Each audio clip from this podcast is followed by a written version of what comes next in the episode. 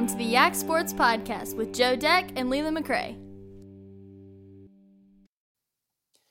Joe, there was some surprises on Friday. Uh, the most surprising, I guess, didn't you know finish as surprising as it was looking.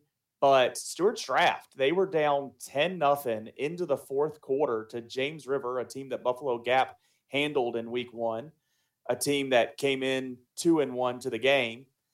And uh, draft one, but it took a 24 point explosion in the fourth quarter. It took uh, Graber scoring, I believe, all three touchdowns in the fourth quarter with his feet and uh, that's the way they won that ball game. And that's two straight weeks now that we've been really surprised with the lack of Stuarts Draft offensive output. Yeah, to the point where I would be concerned um, going into this Luray game and frankly in some other Shenandoah District matchups now, just because the offense has to be better. And I'm I'm glad Graber ran in a 27 yard touchdown. I wish I could see Graber throw. Um, because I think he's good. But eh, also, I mean, they're allowing James Rivers quarterback to go just under 50% for yeah, 160 I mean, yards and a touchdown. Like, yeah. That's that's worrying from the defensive side of the ball. Um, just because that's something that we're not used to seeing. We're used to seeing that defense get home. We're used to seeing them make the quarterback's night a nightmare. And for I'll him to you, when they when they play Staunton, I'm going to remember yeah, that. Staunton Staunton is a team that right has a capable quarterback. Fort has a capable quarterback. Um, I didn't see that necessarily from Wilson on Friday. Uh, we'll talk about that later, but um, yeah, I mean, I would be a little bit worried about that. Uh, now, I think Draft's offense is probably good enough to handle Fort and probably good enough to handle Staunton, but it's going to get tested. It's going to get tested. I, I don't think much of James Rivers' defense, and this isn't this offense didn't put up any points until the fourth quarter, and and I that is honestly a a huge cause for concern. I think Stuarts Draft is maybe the fourth best team in two B now, and that's a concern. And and I mean, and, and that's that a maybe because who knows about East Rock? Uh, yeah, I mean, I think East Rock is up and down. I think there's a lot of teams that, that are like that. But Draft. Looking at 2B, looking at 2 yeah, I think they're one of those. I think 2B, we're talking Central, we're talking Strasburg, and Strasburg might be the most impressive now mm-hmm. because Central squeaked it out against Clarke County a week ago. And then Strasburg went up to Clarke County and whacked them this week. So those two teams, they don't play until the last week of the season.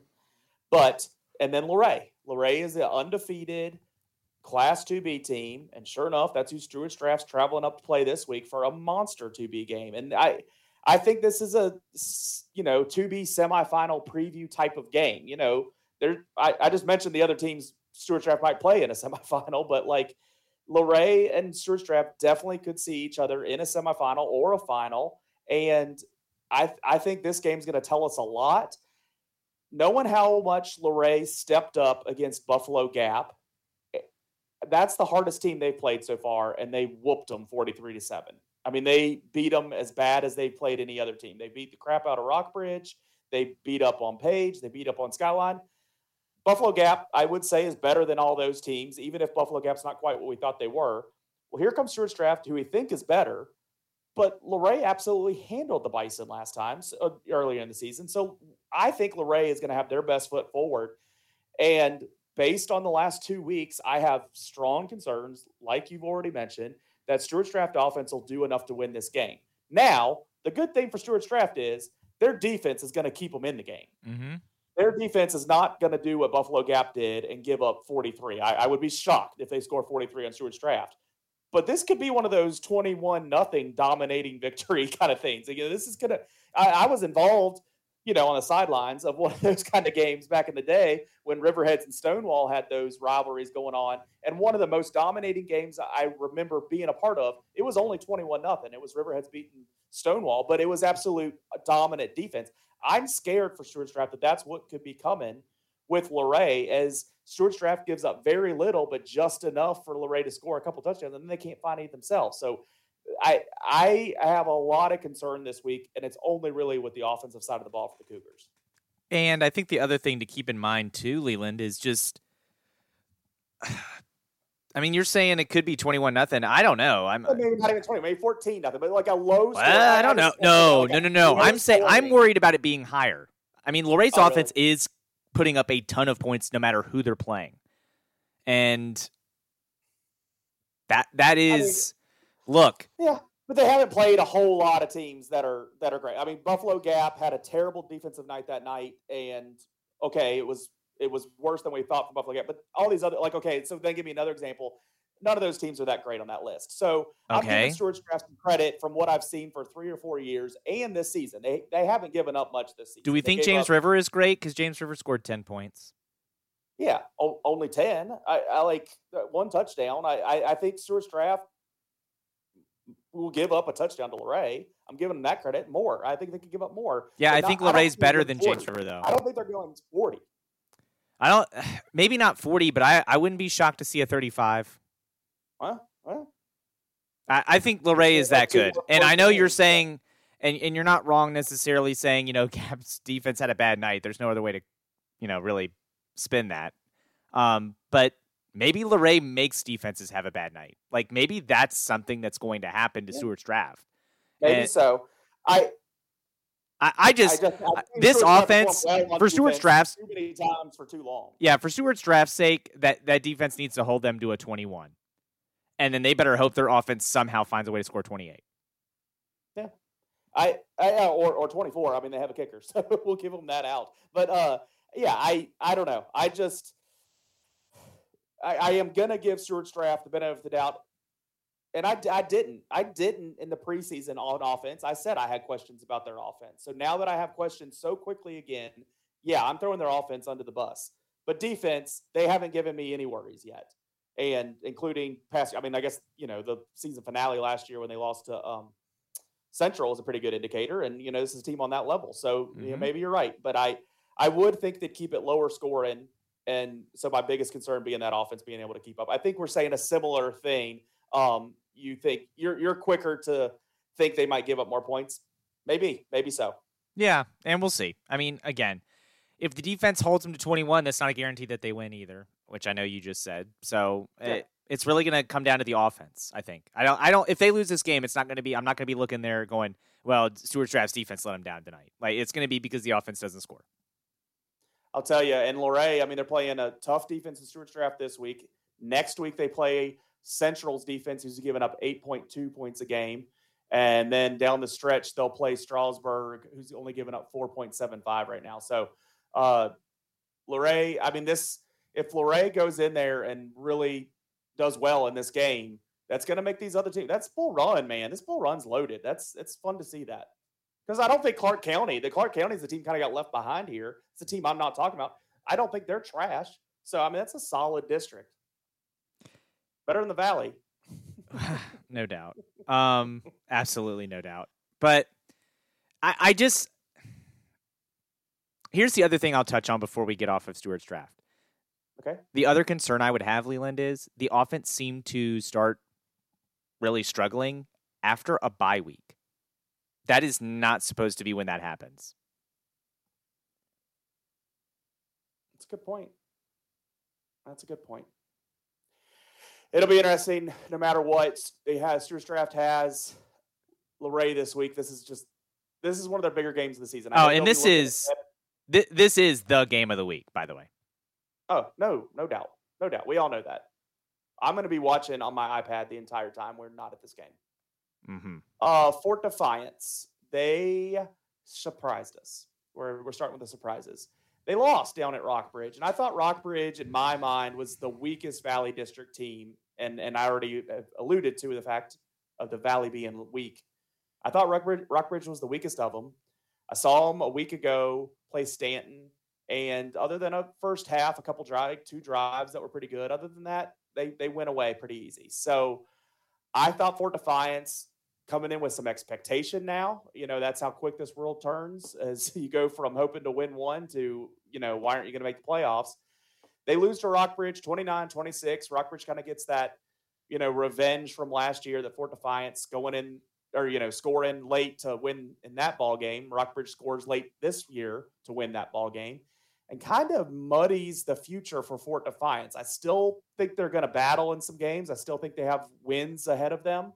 Uh, but they need a they need two two to have a chance, three to feel good about a playoff spot, and all they have left is Shenandoah District games, and that's that makes me nervous for them. Yeah, this would have been one that if you get the win, you're four and one with Wilson, Staunton, and Gap still on the schedule, knowing that at least one, two to feel comfortable. Now it's yeah. at least two, three to feel comfortable. All of those, all of those. Um, yeah, group, yeah. Uh, unless you're gonna do something crazy like upset draft or Riverheads, which they're not. So, um, yeah, that would be my concern, right? And this is this is a heartbreaking loss for this team because it's very similar to the way they lost or they beat Rockbridge last year. Um, they just have it re- the favor returned, and um, that sucks uh, because I think this is kind of like you were saying going into the year. If you would have said to us, "Hey, Fort's going to win three games this year," we would have been like, "Wow, hats off, congratulations."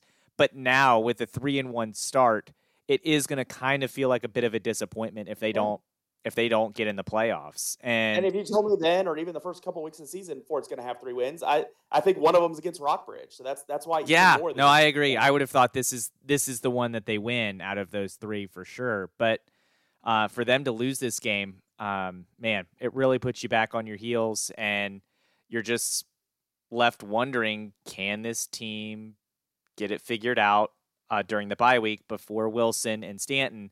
and that's a team that honestly I know we just touched on Stuarts Draft is coming out of the bye week has had more problems than they had going in, but you're really hoping Fort takes advantage of this bye week to figure out, you know, what went wrong in that Rockbridge game and get it corrected because yeah.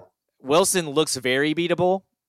Um, but it's not a slam dunk. I, I think that's going to be a fantastic game. I, I, think those two teams are probably similar talent levels, and yeah. uh, I that's a game that frankly Fort has to have because I don't I I don't feel super confident in Gap and frankly I don't feel super confident in Staunton. Like I would say all Gap yeah. I would say I lean Gap. The other two I flip a coin.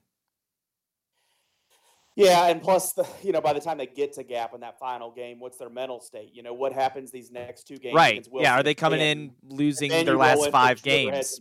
Yeah. Right. So, um, I I really thought this was going to be the week, and I, I, can't remember if I said on the podcast a week ago or if I said it on Friday. I thought this was going to be the week where we see how Fort's matured to be able to like put a team away, go into a game, kind of be in the favorite, get up and put them away. And uh, we did not see that. So that you know, still wanting to see something like that. That's something you got to see out of a team that you just you know that's a playoff team for you just to throw. And that's a playoff mm-hmm. team. They got to have that in them. I know some teams get in there at seven and eight and squeeze in without necessarily that feeling, but um, you know, to feel good about them saying I think they're a playoff team, you'd want to see that. And that's, you know, this is going to be equitable with them not having the wins they need. So it goes right in line. But they do have the bye this week, um, and we'll see how they they can do there. Um, that reminds me of I need to look at their stats coming out of bye weeks. I know a lot of years they don't have a lot of wins, but I want to see if they've happened to come after bye weeks previous years. So I'll look into that. You might hear it on Friday. You might hear it next week. Uh, Wilson. Now, I'm not going to say the Wilson game is some kind of shocker or some kind of, you know, I can't believe they lost. No, I thought it was, I thought this was a game that either team could win. But Spotswood definitely went out and took this game. They made things hard for Wilson early and gave themselves a good lead. So then we're in the second half where things weren't quite as smooth for Spotswood, they had room to breathe and, and kind of, you know, still played right with them. There was, I guess, a tie 21 21 in the second half, um, or whatever it was, even in the second half. Um, I thought I was happy that Wilson kept fighting. They didn't just roll over. I've seen previous teams in this district go into games that they think they can win, you know, kind of sputter after it's not going their way. They didn't. They fought, and I like that, and that's going to help them in some of these other games. I think they're going to have. I think they're going. This group of teams that we're talking about, Fort, Staunton, Wilson, Gap. I think there's going to be some tight games just between all mm-hmm. of them. I, I don't think this is going to be like last year where everything was a 21 point game. I think we're going to see tight ball games. I think this is a good signal for Wilson in a loss. But I was still just disappointed they weren't a little bit closer to what Spotswood was. Now, Spotswood was big and physical, and credit to them. But I still thought Wilson was going to be a little a little more physical than they were, especially early. And uh, the mistakes that they've avoided all season came rushing back against a good team here. Yeah, I, it was just it, it, was a ton of turnovers. It was just frankly sloppy, and um, yeah. I think that was the surprising part. You're right. Putting the ball on the ground. Yeah, even, it's even not necessarily losing the game. Yeah, it's not necessarily yeah. losing the game to Spotswood. It, right. Uh, it is the fashion in which they did it. Uh, and yeah, I, I honestly, I had kind of felt good about Wilson. I was thinking Wilson was probably the third best team in our area, and now I'm like, eh, pump the brakes. Um, that number three spot is not where you want to be in our Power Six poll. Um, but it, it turns red too many times on our notes. Um, I, I just I think that they've got a lot to think about. Unfortunately, unlike Fort, they don't have a bye week to kind of lick their wounds after a disappointing loss to a Valley District team. They've got to get ready for Western Albemarle. Um, yeah, and there's that's a solid program. Now it is a solid program, I, and while I I understand your note here, they haven't looked as dominant as they have in the past. My only counter would be, well, what about Spotswood's scores made you feel like they were dominant coming into tonight or going into that game? And that that game went south. So basically, my point is, Wilson, you can't have four turnovers in the ball game or three turnovers in the ball game, um, and then be putting the ball on the ground even more times than that and falling on it. Uh, your defense has to be better. Just straight up has to be better. You have to be better at pass defense too. That was the other thing that would be a concern for me if I was a Wilson Memorial fan. There were too many times where it just seemed like an easy pitch and catch for Staunton out there, or excuse me, Spotswood out there, and um, I that would be my fear against Western Albemarle as well. I I agree with that. I think a specific thing, and I'll, and I'll put it on the coaches because I know they got the shoulders big enough for it. I some of this decision making that I see from this staff, not just this game, not just this year, where they're they're going for it too early in ball games. And I know there's all the you know stats that tell you you know, not punting and going for it is so much better. I'd revisit some of those and also apply it to the high school game and and and the style of play that you're using. And when your defense is your stronger side of the ball, putting 90 yards behind your defense is better than 50 yards and the risk reward yep. of that.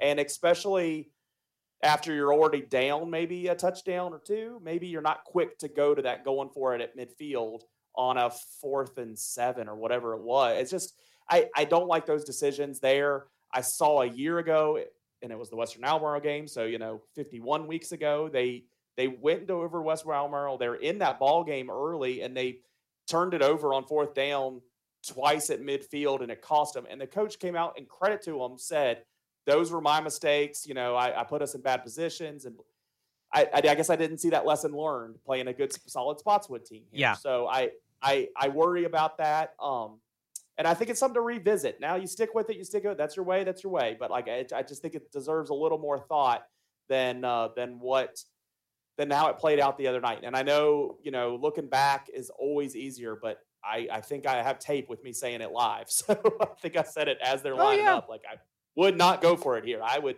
put your defense on the field and uh, they didn't. So I um, I'll reiterate, I don't think this Western team is what we've come to expect from Western.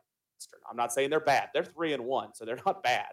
But I just don't think they're that, you know, region semifinalist shoe in, maybe further that we're used to seeing out of Western Albemarle. Looking at who they lost from last year, comparing these notes for this Wilson game a year ago, um, you know, a running back, a quarterback, like I, I think they're still coming together. It could all work together this week, and that might not matter for Wilson.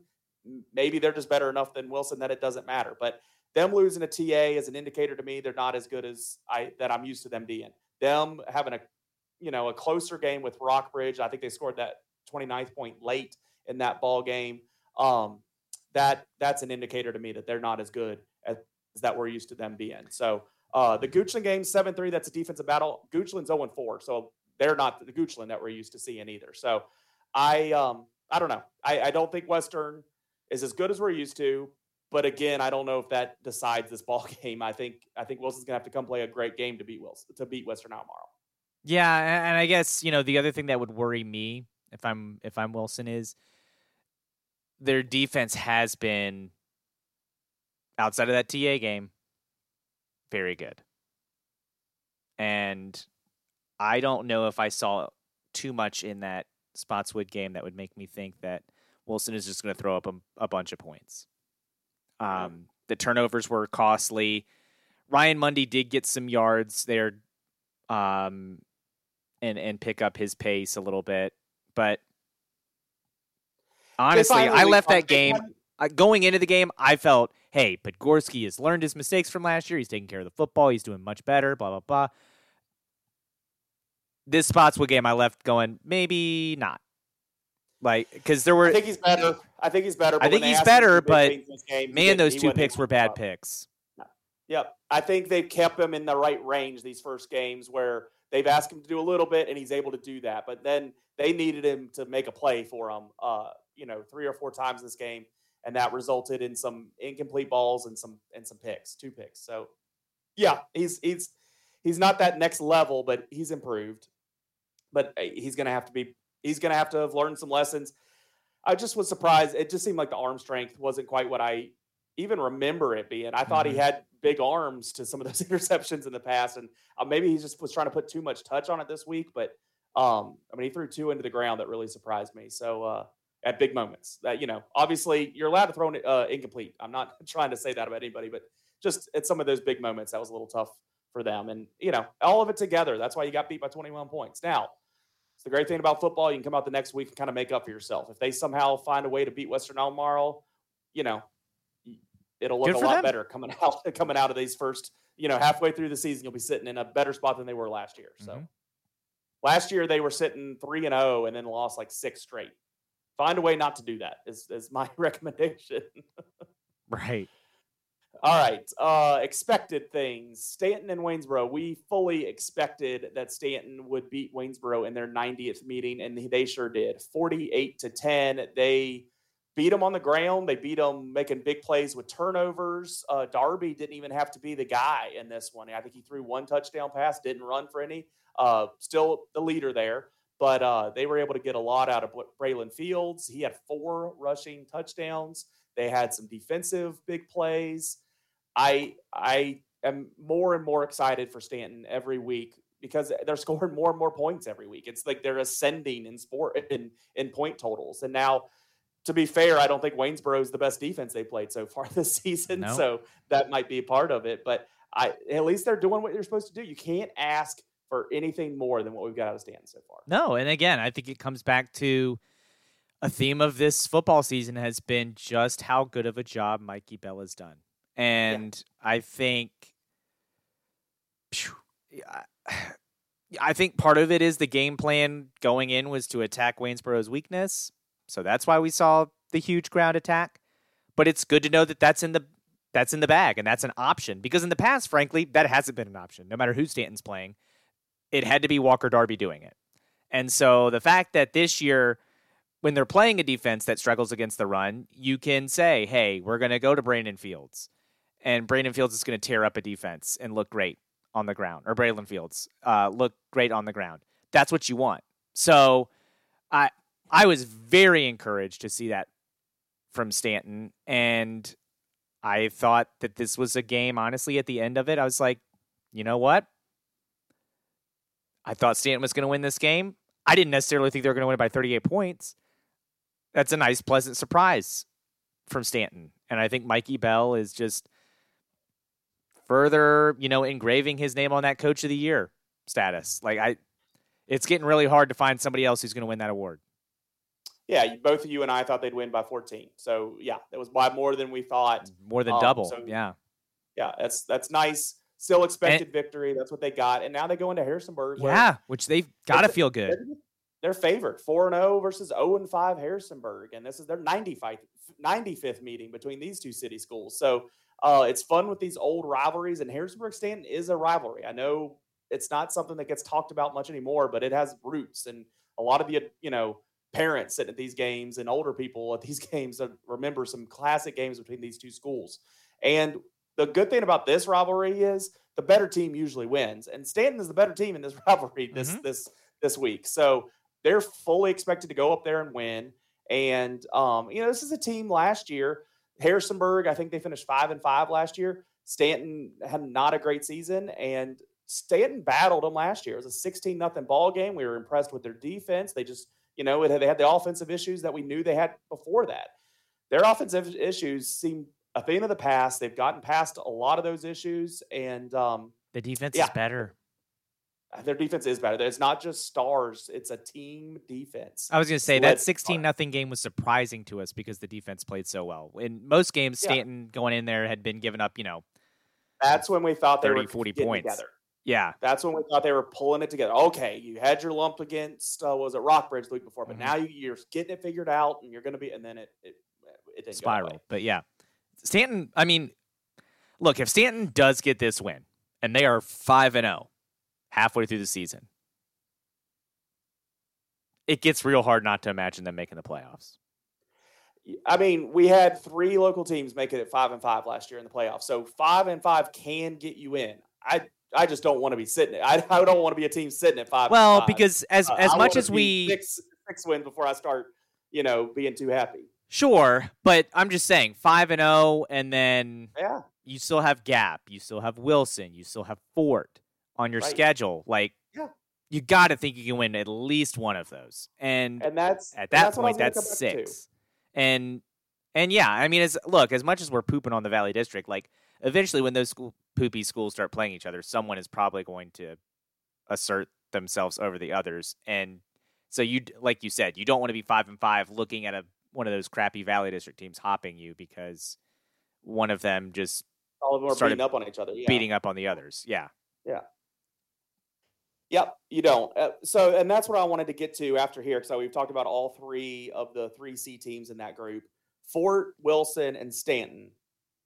Staunton. I say the... there's one there's one playoff spot. Who's getting it? And you say Staunton. I think they're the yeah, most consistent.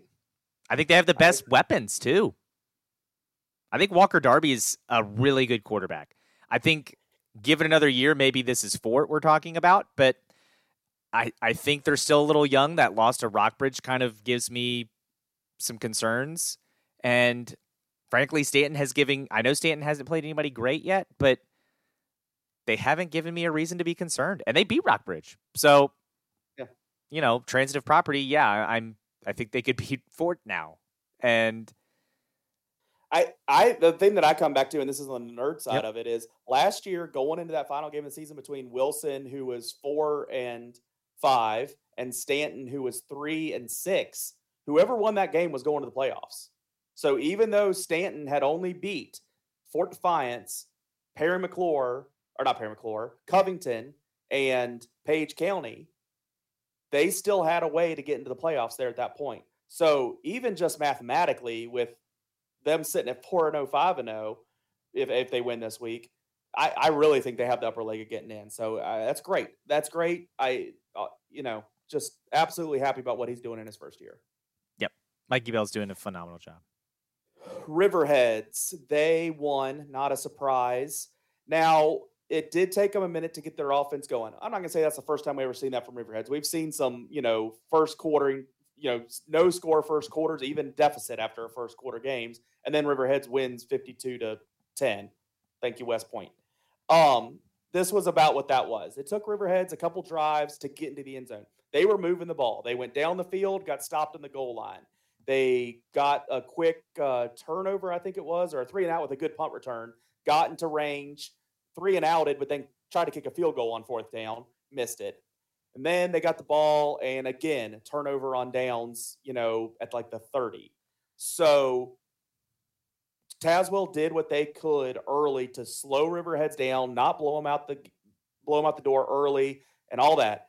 The good thing for Riverheads is they were at they three and outed Tazewell every single time those first couple drives. Tazewell wasn't moving past midfield until after Riverhead scored. So the defense for Riverheads is where it usually is. The offense, I, I still think they're touching the offensive line, still figuring out, still getting guys, you know, exactly what on what block they need to be on and working as a co- cohesive unit.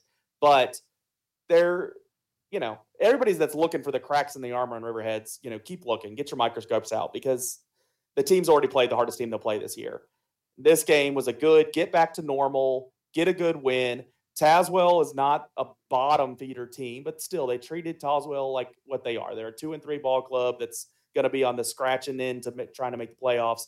Riverheads treated them like that. So overall, a good day. They kept uh, Caden Cook Cash out. Good. Uh, other guys, Bryant, Cody Cash, each had, uh, I think Cody Cash had over 100, Bryant just under 100 yards. Both of them had a pair of touchdowns. So overall, a good day in Greenville. But just to go back to a point where you know we had an argument on uh, a couple Fridays ago, did I hear you correctly on the defense looked normal and the offense was the unit that was maybe struggling? I think we've seen Riverheads not score in the first quarter in other in games that Caden Cook Cash played. Okay, I was just asking. And they drove right down the field. The, honestly, what would surprise me, they got stopped twice on fourth and one with uh, quarterback sneaks, and I they're usually so hmm. good at that yeah. with, the, with the lineman up the middle. And so, as much as you want to try to put this on Caden Cook Cash, I'm not. Uh, I don't want to put any of it on him. I'm not putting any of it on him. He's hurt. That's not his, his absence. fault. Yes. Uh, you know this. That was a play that before or after Caden Cook Cash's injury, he wouldn't have touched the ball anyway. Yeah. And so I was surprised fair. they're getting stopped there. Um,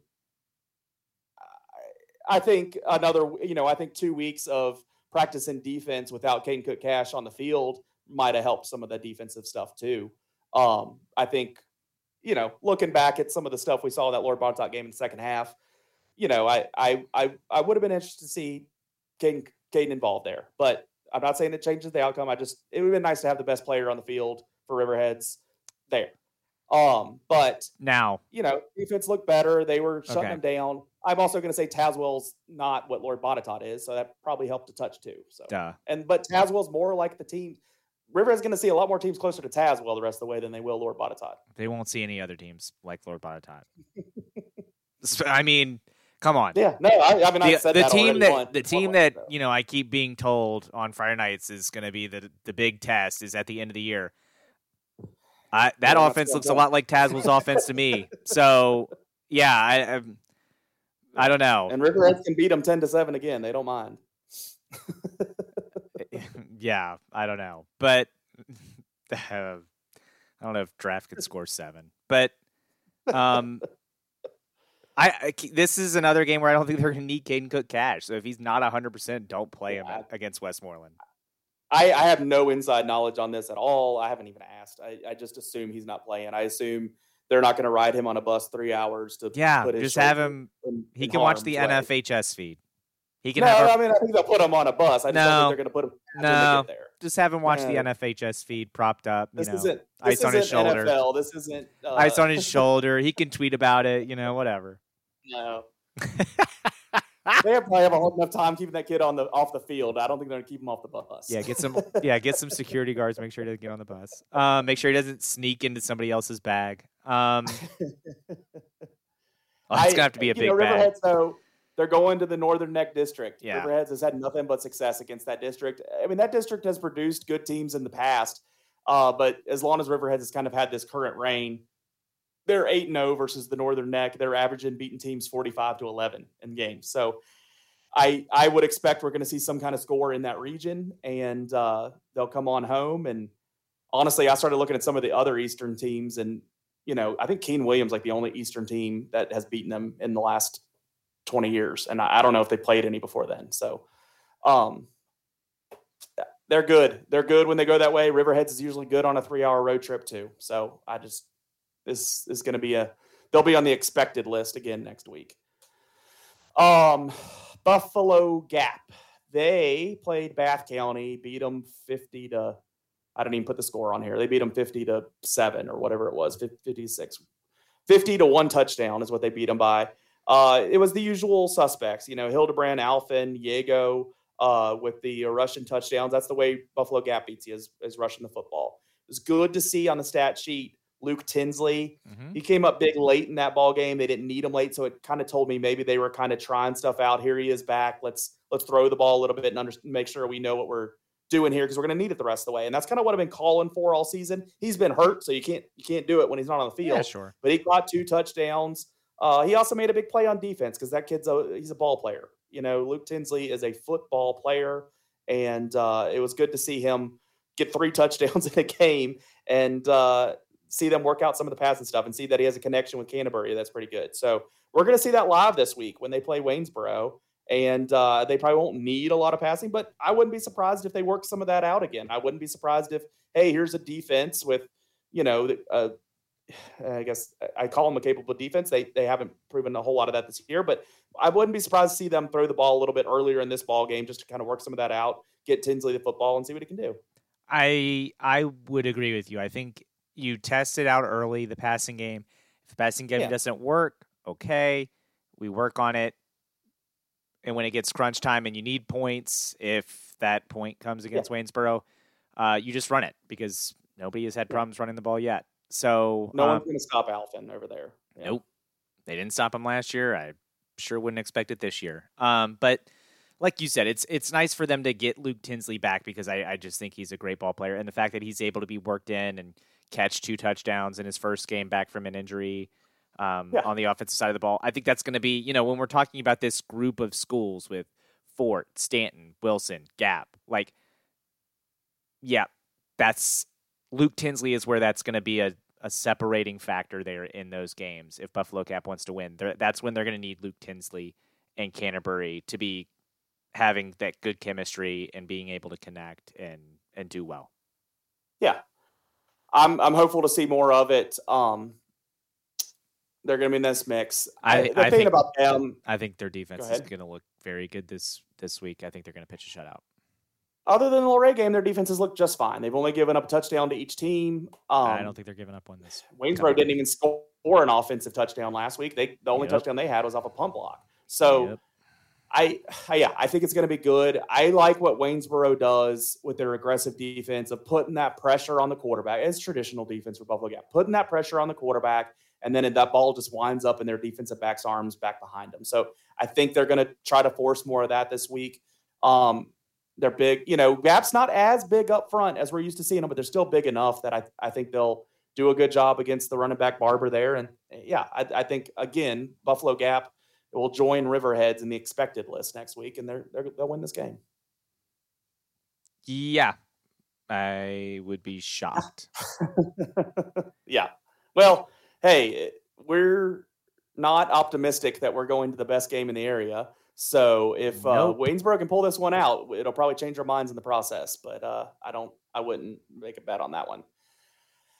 Let's jump to high school volleyball. Now, tonight, Riverheads hosted Fort Defiance. Everybody's moving games around because of the referee shortage. So that game got moved up to Monday. I wasn't able to watch it on NFHS Network like I was hoping to because of the schedule change. But Fort Defiance, as you'd expect, just kind of ran through them as they've done most people in the district. They did uh, drop a set to Wilson last week, but they swept Stuarts Draft. They've swept most other teams uh, that they played um, in the district. They have Staunton on Thursday, but Staunton's not having the greatest year there. So Fort Defiance is really just rolling again. The game last week against Wilson was kind of that highlight game I had last week. Was you know here's probably the second, third best team in the district playing the first, and and and Wilson, hey, they got a set off of them, but um, Fort just took it. So uh, you know more than not surprising here is, is basically the moral of the story. Yeah, and I, I think the other thing here that is going to be, you know, frankly interesting is really when they get to reach and play because they seem to be that much better. And, and uh, yeah, right now I would just I'd be really worried. And it I seems was... kind of like in that region, um, Rockbridge, they're a step behind what we're used to seeing Rockbridge having been for the last decade. And sure. uh, Spotswood's kind of stepped up in that role. So it'll be interesting. And Riverheads, or excuse me, Fort Defiance, Spotswood they're uh, no stranger to rivalry. They have mm-hmm. plenty of rivalry. Back in the 90s, they had a huge football rivalry. Um, so those two teams don't like each other, I'm sure. Uh, so it'll be interesting to see when they get together. Um, but yeah, Fort Defiance is is dominating this district. You know, I, I kind of highlighted the Buffalo Gap Riverheads game for the you know one B preview. We've seen so many times, and including last year in volleyball when Riverheads and Gap met, met met up late in the region playoffs, whether a semifinal or a final. Buffalo Gap swept Riverheads last week, so Buffalo Gap looking to have that upper hand in Region 1B. So that's that's interesting. But it does set up Buffalo Gap, Stuarts Draft. It's kind of the third and fourth best teams in this district. They face off this week, so it'll be interesting to see who comes out of that. Uh, neither team, you know, in that upper echelon by any means, but you know, want to kind of be in that third spot and with a chance to nip at somebody and gain some confidence. So it'll be interesting to see what comes out of that game this week. That's a Wednesday night game. Yes, it will be interesting to see what happens out of that. And uh, you know, the other thing there is too. I got to watch Spotswood play a little bit, and um, yeah, there's a couple girls on that Spotswood team that is just watching them when they go up for spikes. I was terrified. Like at the table, I was like, I don't. want You're sitting close there too, right? Yeah, I was like, I don't want to be on the other end of that. That scares me. Um, because there, you know, uh, yeah, there's some where you're like, yeah, I think I could probably, you know, dig it out, and you know, somebody else can get it over. But yeah, when Spotswood some of those girls for Spotswood I as soon as they would jump up in the air, I was just I'd hold my breath and be like, oh, please don't hit somebody in the face. Like, oh, it looked painful. And I, you know, Morgan Seitz ended up picking up an injury in that match. She, I did, I don't know if she played in the Stuarts draft match or not, but I did see her tonight against Grace Christian, which Waynesboro would lose in four sets. But um, they they got swept by Spotswood. They got swept by draft losing four sets to Grace Christian, and unfortunately for them, it's Wilson and Riverheads up ahead. Up ahead, so it's looking tough there, um, at least for the next week. But I, I think um, watching Spotswood play, I'm very curious on what's going to happen when they play Fort Defiance because I do think that is probably the region championship because of what you mentioned with Rockbridge not being what we're used to seeing out of Rockbridge. Yeah. Jumping over to golf, they had a big day for region tournaments. I know 2B and 3C played today. There wasn't much to report out of 2B, so uh, and I didn't really see anything about Stuarts draft, and I so uh, I don't think I think no news here is probably bad news. But at 3C, uh, we're not going to have anybody advance to states. Uh, they they none of the Wilson and Draft and Fort um, teams or individuals were able to do that. They did have 3C all region performers, Staunton's John Elam. Uh, we did have Wilson's Chase Snyder and Fort's Isaac Marshall. They all got, you know, all region honors, but uh, they won't be able to advance to the state tournament um, as their none of their teams are going or their individual scores gotten them up in there. So uh, you know, overall, a solid golf season. I think we were kind of anxious to see if Wilson was able to, you know, get over that hump and make it to the state tournament. They they are pretty loaded now. They do have a lot of young players on their team, so I, I don't think this is the end of that story. Uh, but I think we have to wait till next August to really start talking about it again. But overall, a good story there. Uh, a good solid season for golf, and uh, we'll move on. Uh, I know one B is coming up soon, so we'll be looking for that. I think that's either at the end of the end of this week or into next week let's talk NCAA football as much as we might not want to, or our listeners might just not want us to, because I don't think anybody, uh, you know, we have a lot of interaction with the UVA fans, and uh, they they're not happy. But us as Virginia Tech fans, not happy. Uh, we lost to West Virginia 33 to 10. Uh, we were in the game at halftime, but second half it just definitely got away from us. I think we were holding on for dear life at halftime, and uh, it didn't work out. Um, losing that game, I can handle. I can handle the logic of that. Man, to lose it the way we did, looking as sloppy as we did, looking as terrible on the offensive line as we did, and just the penalties, the just major amount of penalties. I mean, it was like we were trying to find new penalties. I think on the first scoring drive for West Virginia in that ball game, there was five penalties against Virginia Tech's defense, and they were all five different penalties. Like it wasn't like multiple pass interferences. Yeah. It wasn't multiple roughing the passers. It was just like one of each. And it was defensive holding, just everything. Illegal hands to the face. It's just we we we did it all. And that was just the first drive. And then we kept doing it throughout the game on both sides of the ball. So it was crazy 15 penalties for 132 yards. You're going to win ball games doing that. And so where I've been eager to find progress from the first game when we lose to Old Dominion, this game was not one where I could find progress. Uh, our our offensive line was worse than it's been before. and um, sure, it might be a better opponent, but it's just, you know, losing that thing 21 17 or even 21 14 or so, I'd, I'd handle that logic. But 33 to 10, not scoring in the second half and just looking as sloppy as we did is just, just not awesome.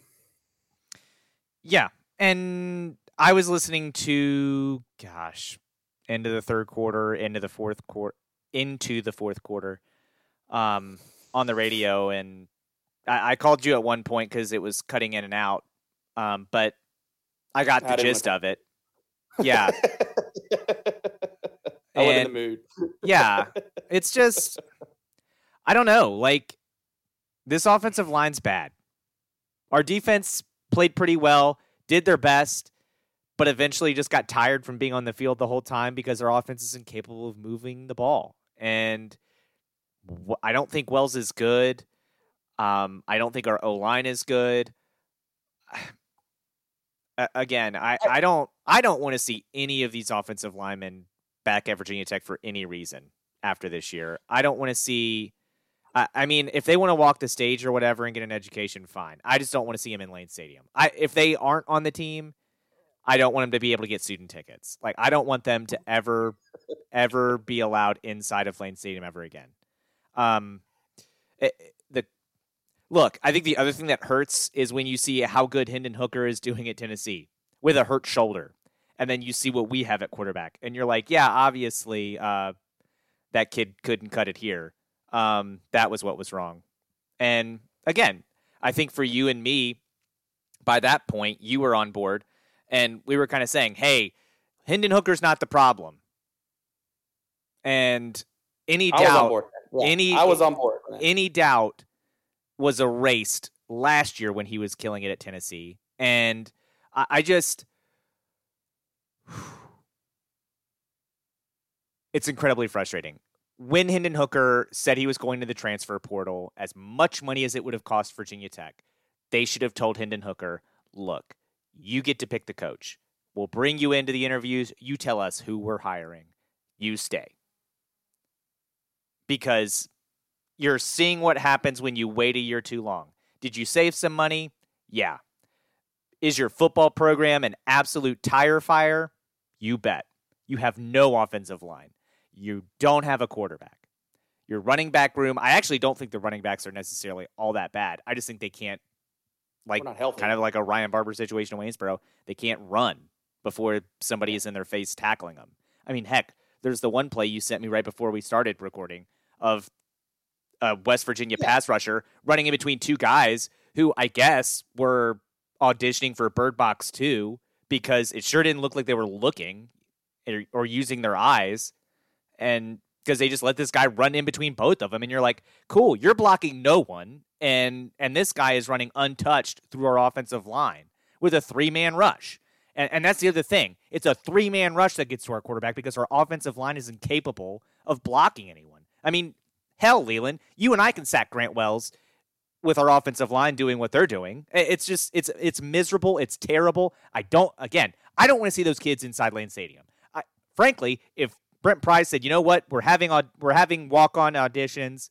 You know, you if you lift weights in the in the gym, you go McComas. You can come on over here. Yeah, yeah. come on over. come on out. Can you at least stand in somebody's way for at least two seconds? Like my, my son could go audition for that. Gosh, you know what? Can you stand in their way long enough for them to have to push you down and then, you know, step over you on the way to the quarterback? Because that's better than what we've got right now.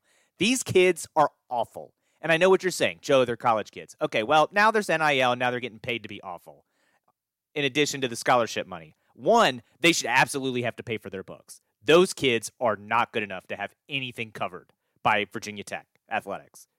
They should ab- they should have to pay 100% their way because they absolutely suck. They suck at D1, they suck at D2, they would suck at D3. They aren't blocking a soul. Grant Wells would be under pressure if we pushed a coffin at him because they can't get in the way. I have no more patience for that offensive line. And I frankly, I don't care if the guys behind him are 125 pounds soaking wet. If they would at least get in the way long enough for them to have to be pushed down by the defensive lineman, that's better. And I'd rather see it. And on the defensive side, I look, we're going to lose games anyway. Can we at least do it with guys who aren't going to get 100 penalties? Because that is frustrating. To stop that defense or to stop that offense and and force the you know no points actually on the one fourth down, but we give up a penalty, and then it would have been a tough field goal for them. They probably would have had to try again on a fourth down that we had there too. I, like I, I I know you're hard on uh, Dax more than I am, but like oh right yeah, no. My problem with Dax though is like the sound bites. I'm just over the sound bites. I'm over, you know. Oh gosh, we're gonna work really hard and we're gonna show people what Hokie football is all about. Well, right now, what I'm learning what Hokie football is all about is to look like an asshole on the field because that's what Hokie football has been the last four years. I I'm glad that you're off the because you, like you're on you have your you know in your holster the quarterback's terrible and and you mentioned that and I don't think we're good at quarterback but I will say when the quarterback has no time, like I was watching in this ball game, especially in the first half, like I'm not really blaming him. And I think he's making enough out of nothing. Now, late, he throws an interception when we pretty much already lost the game anyway, and it, it wasn't good. But I, I don't know. The difference I feel about quarterback compared to previous years is we don't have all these closed practices like we used to. We don't have where only our quarterback whispering head coach that needed to get out of town three years earlier is the only one seeing them making these decisions.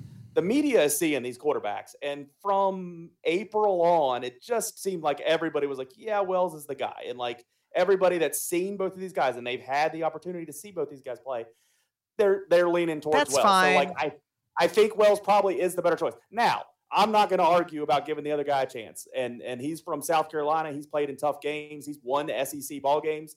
That means something. And and Wells had won Conference USA games before now. So I, and it's not working. You know, things aren't working great. And so maybe a different dynamic. Maybe he's a half a step quicker or something. Okay, like maybe that is something that can help when you're running for your life. I was going to say, just, yeah, I'm not quick to dump on the quarterback now because I, we've been doing that for so many years. It feels like habit, and I don't. That's not a problem. It's the offensive line, and so I'm glad you're hammering them and throwing them in boxes under bridges, and you know, pulling their scholarships and sending them to community college. I love it because they aren't good. And um, we got we got to do better than that. And we got to have better guys there to do that. Like this used to be a school that yeah, we got we didn't always have the best recruits, but we'd make the most out of what we had. And I don't feel like we do that anymore. So even more so, we got to go get better guys and be better. We got to be better. We got to get better guys and we got to train them better. And so that when you do get the good guys and you can build them up, even better. So I just Eh, we're just a long ways from where I want us to be. Our next four games are at UNC at 3:30, at Pitt at 3:30, at Miami, and versus NC State on a Thursday night. I don't see how we win any of those. Now, if we can play Middle Tennessee's level of play, maybe we can pull up a win against no, Miami. we won't but, give our quarterback, and I'm not sure our quarterback is accurate enough consistently to do what Middle Tennessee State did to Miami. Yeah, I would but kill I would kill for Middle Tennessee State's offensive line. and I thought they were terrible when JMU beat them, but they're looking better. But uh, yeah, I don't see how we win the next four, and then we have four games at the end of the season. That like, where are we at mentally at that time to win four in a row at the end of the season that we need to to make a bowl game? So it's it's we're not the team I hope wish we were, but it's Pry's first year. He's got to keep it going. So uh, just grit my teeth and live through these games. Um, um what? Yeah, uh, yeah. No, nothing else. I'll just. I think your rant said it all. Yeah, uh, UVA. They played Syracuse on Friday night. They spotted the first half to the Orange, and uh, then they came back and made a game of it. But they lose to Syracuse, and uh, they haven't looked good at quarterback. And we've got. I mean, us Virginia Tech fans have given Brennan Armstrong a lot of credit, and he he hasn't been good this year. I think a lot around him hasn't helped him, but he hasn't looked good this year with the new offense. Um, obviously, the new coaches throughout. So uh, they lose, and uh, that kind of I guess got UVA fans off my back for the weekend. Um, but yeah, uh, that's disappointing for them. I was surprised it was this close. I kind of thought Syracuse would take care of them. So honestly, they were early. Yeah, but UVA came back, made it a game. Yep. Um, yep. which is more that's because those UVA those UVA offensive coordinating coaches that went up to Syracuse, they don't know how to put games away. We saw that last year with UVA. They didn't know how to put games away. That's fair. Um, but yeah, I I think the bad news for UVA is they're going to Duke, who has looked pretty good this season. Um, now it's the ACC, so who knows? But um, I, I would I would like UVA's next four games compared to our next four games, but surely I they get Georgia Tech too, and Georgia Tech just fired their coach today. Yeah, I just hate I hate everything. We don't get Georgia Tech till the end. We got like Georgia Tech and Liberty and UVA and Duke all right at the end. Not in that order. By maybe we win one of those games. Ugh, we're going to be at a spot where we have to win all four to make a bowl game. It ain't going to happen. Um, so let's talk about the best team in Virginia at the FBS yep, level. But but no kidding. I mean, it's not like a couple weeks ago when we lost to ODU. Someone was like, "JMU is the best team in the state," and then they're naming all their teams. They have Bridgewater in front of Tech, and I was like, "Well, we can't say anything." But legitimately, JMU is better than Virginia Tech and UVA. I'm not even like yep playing that up. They are better. And, and again, again, let me say this one more time because I know the Fuente apologists and the Fuente supporters till he got fired want to just skate on through. This is why you're wrong, and you saying never say anything bad about the program. Stick together. You're not a real Hokie if you don't just love everything about Virginia Tech. Stop saying bad things about Fuente. This is why you're an idiot. Because now you're at best the 2nd best team in Virginia. Away too. At best, you're the second best team in Virginia. That's at best. You might be the fourth best team in Virginia because you're an idiot and you supported this moron. Next well, time you lose to ODU, you fire the guy. JMU is the best team in the state. I was pretty quick to say, slow down, Dukes fans. You haven't beat anybody yet. You got to go play your first conference game. Yeah, it's on the road. Yeah, it's Appy State. I don't care what Appy State does the weeks before you get to them. It's Appy State. Mm-hmm. Then they did do what they did before them, and uh, they they were riding high. Dukes go in there, get down early, but then they come back and win, and that shows a lot out of this team that could have easily had a lot of guys in that sideline saying, "Hey, yeah, I mean, what do you expect out of us? This is, you know, we're just coming up to FBS and blah blah." blah. No, they kept fighting. They're special at quarterback. The uh, Centeio guy is awesome. Um, it's it's fun. It's fun for JMU to be this good this early. They're not eligible for postseason stuff that everybody keeps trying to shove them into because of the rules, the law because of the rules. Uh, but they're having a great start of their season. I, I'll continue to caution JMU fans that you play a lot of tough games now. You don't yes, just do. play one you don't play one CAA hard game. You don't have that one game against Villanova. You don't have that one game against Richmond, you know, which every year one of those teams is good, and then you coast the rest of the way.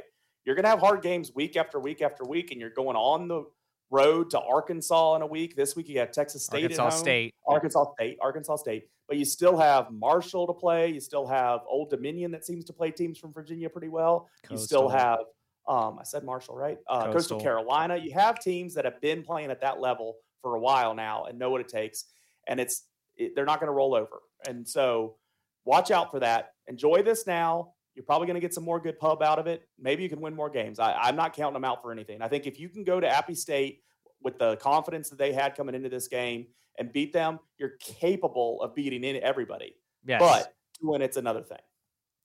I agree. Um, I was listening to a college football podcast. I I listened to two different podcasts that brought up JMU. Um, one was Dan Le Batard, and one was uh, because they lost to Middle Tennessee State, and so they Does were talking about town JMU is in. I don't know if they know that, but they know JMU. they know JMU embarrassed Middle Tennessee State, and then they lost to Middle Tennessee State. So yeah. Um, and then the other one was the other one was a college football only podcast, and they kind of brought up JMU coming back and beating Appalachian State, and then they said um, it would be a shame if JMU now. They're not saying JMU is going to, but they said if JMU were to run the table, it would be a shame if the NCAA didn't waive the postseason ban. Um, I don't know how you do it at this point. I don't know how you do it in December. If they're undefeated, I think you just say, you know what? Sorry, we're gonna let them in. I think that's how you would do it. So it was nice. Change the rules the last minute. I wish they just address it now. Just just address it now so it's not 11 but, hour and but looks that easy. being said that being said let's talk about what is right now um because i watched this game um and early in the game jmu went up they were holding their own and then app state kind of just exploded in the in the second quarter and i was like well oh, yeah. this is what happens when you're in the fbs and you're not playing one fbs opponent you're playing teams every single week, and this is the difference in talent. And as much as I do not like Curt Cignetti for a myriad of reasons off the field, um, I I have He's to give it to him. on the field too, though. For you, yeah, yeah, fair, including in the fourth quarter where I thought he may have cost JMU the game. Um, yeah, but yeah. he ends up it ends up working out. Uh, and he made some great adjustments to get JMU back in this game, and they absolutely shut Appalachian State down the rest of the game, uh, and didn't allow them to score at all in the second half, and got some well-timed turnovers. This this team fought hard for four quarters, and that's what you want. And they were aggressive for yes. four quarters. They just changed their aggression. Yes, was, was, Texas was State right. is not necessarily a team that would worry me. Um, no. Arkansas State, not necessarily either, but again, I, I, think at night. Yeah, going there at night, and it's going to be on national TV, and you know it's going to be on national TV. Like that has just the way this college football season has played out is the recipe for a disappointing performance. Um, yep. So, I I think while I agree with what you said, after the Appalachian State, you know, you start looking at the rest of the schedule and you're like, and I, I, I thought Appalachian, I still do think Appalachian State is the best team in the Sun Belt. So I, it's not a, I'm not going to count them out of any game, but I also would be surprised if JMU goes undefeated. I just would. Yeah, it's hard. It's hard. I, I mean, will say my expectations are recalibrated a little bit. It goes from sure find six wins on your schedule to probably going to find eight or nine. Yeah, you're bitching about not being invited to a bowl game because of ineligibility. Yep. Um, I mean, I've seen Virginia Tech do. I mean, I'm not trying to put this on JMU. Virginia Tech beats Miami and then goes and lays eggs up at Pittsburgh. Like, right. I've seen this. I've I've been at these events live. Like, it happens in a good football conference. ACC is easier now, but back then, yeah. Unfortunately, Jamie doesn't play in the ACC. They're gonna have to play in the Sun Belt, so they're gonna have a hell. That was a Big East reference. I think I just made too. So. Yeah, uh, the Big East was great those Big Easts were better than the ACC is today. Probably. Um, well, JMU's fun. I'm glad I'll have something positive in the house to cheer for, uh, supporting my wife with her JMU fandom. Uh, I definitely like when they're down 28 to 3 it's like well you guys this and you guys that and then as soon as they got up i was like hey we're, we're winning it's good so yeah yeah i was All happy right, they pulled it out yeah other big games around uh, Clemson, they beat Wake Forest. I think they showed most of that game. I heard uh, we were watching Aaron Judge bat most of oh my God. Let me just say this. If I want to watch Aaron Judge bat, I'll go find the game on MLB Network or whatever. Right. Let's come back to that. But I just I wanted to make that joke here. We'll come back to Aaron Judge. Um, but Clemson pulls it out. Wake, you know, played their little hearts out. They did. Gosh, I I wanted Wake to win so bad at that point. Like once it got to be the fourth quarter, I was like, you know what, Wake Forest, go do this thing. Like, come on, Sam Hartman. And he did his best. There were some throws he just threw up, and I'm telling you, number 20 on Clemson, they picked on him the entire second half. Every time Sam Hartman dropped back to pass, it was throwing a deep ball. I was like, the ball's not even there. I already know who he's throwing at. Like, because he was either getting a pass interference penalty or giving up a big catch. and it was just like clockwork. So of course, who else knocks down the final pass of the game? Number twenty in the on fourth down. And I was You're- like, I was like, ah, damn it. But, um, yeah, I just I was really hoping Wake Forest was going to find a way to win this game, but Clemson prevailed. I I do think Wake Forest is good. Um, I just don't think Solid. yeah, I just don't think they're good enough to beat Clemson, obviously. And They're who close. knows? I mean, they don't have this year is the first year they don't have the divisions, right? Or is this the last year of the Yeah, divisions? Actually, this is the last year. division. This is Oh. the last year of Coastal Chaos. Damn it. Well, they should not have the divisions this year. because there is Yeah, no one in the coastal that is deserving of playing Clemson No. or NC State. Really isn't. Um, speaking of one of those teams on the coastal's not not good enough to do that. You, Notre Dame and UNC played. UNC, you know, Notre Dame is struggling to beat anybody. You go play UNC, everything feels better if you're at least half decent. It won't for us this. But Notre Dame went in there. They found a nice win. You all right? Yeah, I'm choking on my words. I guess I don't know. Okay. You're emotional Notre talking Dame. about it. But They um, win. They do. I'm do. They do. Um, honestly, the North Carolina game that Virginia Tech has, if that offense doesn't, I know we just said I we don't feel confident that we can beat North Carolina. If our offense doesn't put up 28 points, you cut all the scholarships to every single person on offense. That's how you don't want to know. You want to know how we pay off the Fuente buyout? That's how we just take scholarships. We're just like, you know what? F you. You're the only team that can't score 28 points on North Carolina's sorry defense. Get out. and where's your mom work? We're gonna get her fired. Yeah, exactly. yeah, we're gonna start making complaints. Oh Lord, uh, Florida, Tennessee. I I watched that game uh very much.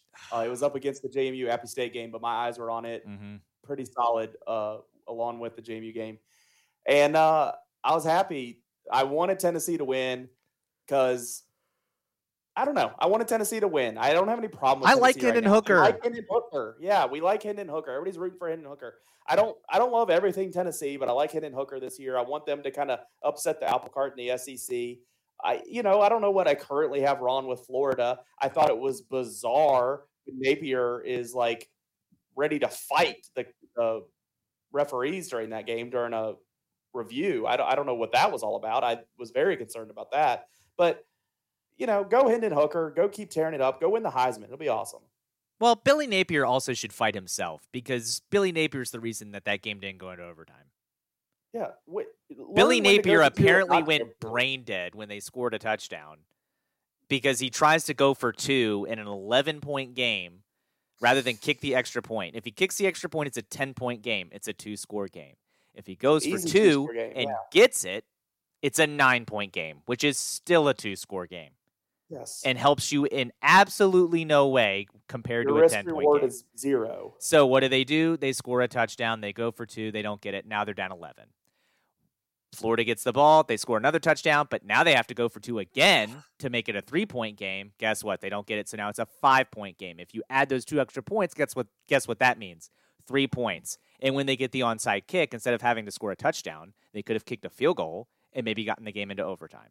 So really, did get into range. the referee should have punched Billy Napier when he did when that at the end of the game just for that. But um yeah, like you, I was rooting for Tennessee. So I was happy that Tennessee ended up pulling it out. I was also happy that Florida got within 10 and a half.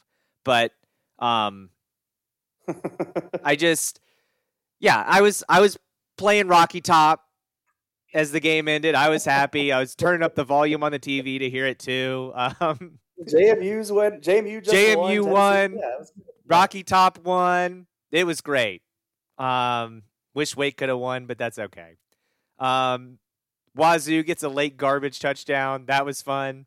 Um, The A and M game was fun. the A and M game that, was fun. God, I feel awful for that kid from Arkansas. Just right on top of the, cro- If right it on just goes top of the over top of that thing, they're going to put their arms up. Yeah. If it just goes over top of it, they'll put their arms up. There's n- yeah, I loved that. They're like, "Whoa, even if it had gone over, it wouldn't have been good." And I was like, "Yeah, tell that to the official. Like, he wouldn't have known." yeah, well, yeah. Every time The official would've been like, looks good to me, baby.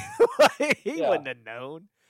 But yeah, because it lands right on top and then comes out, it's not good. And um, gosh, I felt so bad for that kid. But the Aggies survive, and um, yeah, I, I just man, what a fun, fun college football season it has been. Every Saturday's been awesome. For the most part, yep. I mean, I've I've optimized most weekends, and it's been awesome. One of these weekends, I won't be able to optimize on a Saturday. It's gonna, that's probably going to be the best Saturday yet, and I'll miss it. Stephen F. Austin scored 98 points. This is an FCS team. Do you know? Warner. Do you know what happened on that ninety-eight points? You know why they have They twenty-seven? didn't, go, they didn't go for two at the end to make it 100. Yeah, they took a knee. Yep. That's lame. And they, Go for two. Score a hundred. If you're gonna put ninety-eight, Yeah. Once If you're- 98, I don't Yeah, know. what what's your- difference is. I yeah, if like you're willing to- class came here. yeah. If Yeah. you're willing to hang ninety-eight, hang a hundo.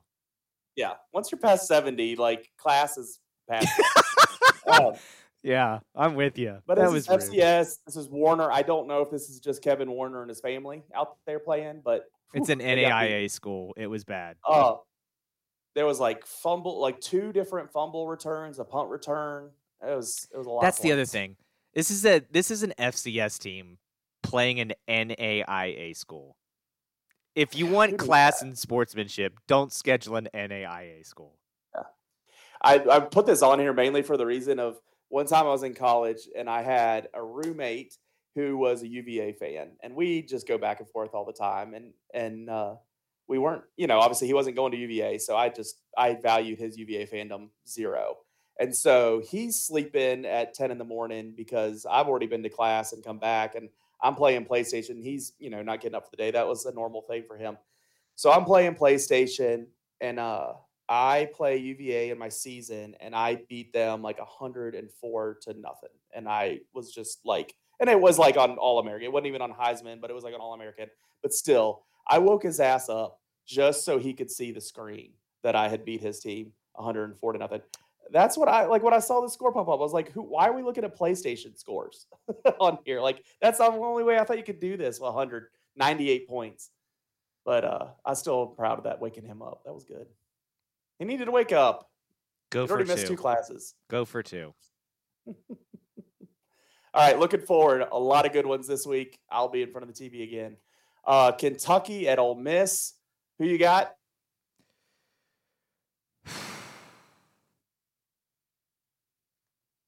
Ole Miss. I'm just looking for quickies here. Ole Miss. Okay, I'll take Kentucky. Uh, so that's noon on ESPN. Alabama at Arkansas, 3:30 CBS. I want to say Arkansas, but it's going to be Alabama, Alabama. Number nine, Oklahoma State at number 16, Baylor at 3:30 on Fox. That's going to be a good game. I like Oklahoma State. Darn it! I thought you'd take Baylor there. I thought about it. Number 22, Wake Forest coming off their loss to Clemson at Florida State, 3:30 ABC. Who you got? What a great weekend. Uh, Yeah. Because it's at Florida State, I'm going to take the Noles. Oh, come on. I have the Noles because I talked about preseason's junk. And then the big one, 7 p.m. ABC, game days there. Kirk and the gang's going to be there. Number 10, NC State at number five, Clemson. You know what? This is where I'll let Yeah. my heart win. Yeah, I'm taking that too. though. Wolves up. Ow! Let's I'm go. full- I'm Come on, Wolfpack. I got I got robbed. I got robbed by Wake Forest, those nerds. Come on. That's your rival NC State. Prove you're better than Wake Forest. Go out and beat Clemson. Make By the end of Dabo podcast, we're Trip going to look up what the Dabo line is on that game. put a little line, put one of those like thin lines that are hard to see, and just run it right across the middle of that hill. So when Dabo comes sprinting down the hill, he just trips and rolls down the hill. Set the It's so tone early. So irritating. All right. Oh, they're gonna uh, show it. NFL, I had the witching hour on, but I wasn't watching every minute. What what highlights of Sunday NFL action do you do you have to talk about? None because I was busy Sunday. I didn't get to watch the Alright. witching hour. I wish the Lions would have won. They they should have. Yeah, The Commanders are terrible. I don't know other points to make. Steelers lost on Thursday to the Browns. Ravens What's won. your Ravens do? They won. Dolphins won. That was a crazy. That was a good game too. I, that, we The knew be a butt game. yeah. All right. Uh, the biggest news, though, out of the NFL that I thought we could talk about, it wasn't something we had to watch on Sunday, and it's something we would at least have a little more interest in watching on a Sunday. NFL is re- replacing the Pro Bowl with a multi day skills competition and flag football game that will be played in Las Vegas the Sunday before the Super Bowl. That so is that is the smartest thing the NFL has done in years. It is. It is. I have been apparently they had some contractual stuff to get through to get to this point. They still cut something short, uh, but they had that's what they've been working on. And apparently, it's been like four years in the making. So. Yeah, the Players Association was really demanding the Pro Bowl. I don't think it was players. I think it was media right stuff. So I think they had to come up with the right. I think they had a different package like two years ago that they thought they were going to get through, and then the networks because it, it it hasn't always been on ESPN this last stretch, and there was like a collective agreement, and you had to get everybody on board. But uh, well, I'm they glad they did it. it. They got it now. It. I'm glad they did it. Well, they've been trying. They've been trying, is what I was reading today. I think the skills competition is a much better idea. It's going to be so much more fun. The flag football game's fine. Um, uh, and you're going to have like all your DBs and DBs and quarterback, DBs, wide receivers, and quarterback. You're not going to have your linemen in that. So yeah. you'll have like probably some. But you can funny... have drills like that. Can be part of the skills competition yeah. or something. It's like the blocking sled competition where your linemen go the out there and and stuff. Yeah, and... go nuts. Um, someone was saying they wanted a hot dog eating competition. I doubt they do that, but that was a funny thought. Yeah. well, they did say some would be NFL skills related and some would not be NFL skills related. So yeah, I am I kind of we'll curious. funny things. I, well, I imagine they've been doing that dodgeball. I imagine that's still going to be part of it. Um, you know what? This is where I might want to see a dunk contest because I think this is where you'd have people being creative and taking chances and trying to be like, funny. Yeah. I don't know. This might be an entertaining dunk contest. At least a game of horse or something. yeah, I'd I'd be interested. Whatever. I like this. This is new. I like this. I wish MLB would go to this in addition to the home run derby, well, one, we fix the home run derby and not make it stupid. Two, we we do more skills competitions. Radar gun. I want the I want like the bucket. Yes, like, outfield thrown into the bucket at home and yep. stuff, and like make the bucket smaller. Yep. Or do like horse horse with throwing. Like, yep. Oof, home so home to home around the bases. Like just yeah. I want to see. I'm, I'm, not against those additional things. I have no problem with the baseball All Star game. I'm not really pushing to get rid of that. But uh, additional contests, that'd be fun. Yeah. All right. Speaking of the baseball, we are closing in on the playoffs. Let's talk a little bit about the closing up of the season first. The Orioles, they're still going to be alive going into the last week of the season. That's still another week away. Or, you know, I guess we're a week and a half left of the season. Mm-hmm. Um, they'll still be alive at the end of this week, but it, they'll be right on the edge. We'll lose.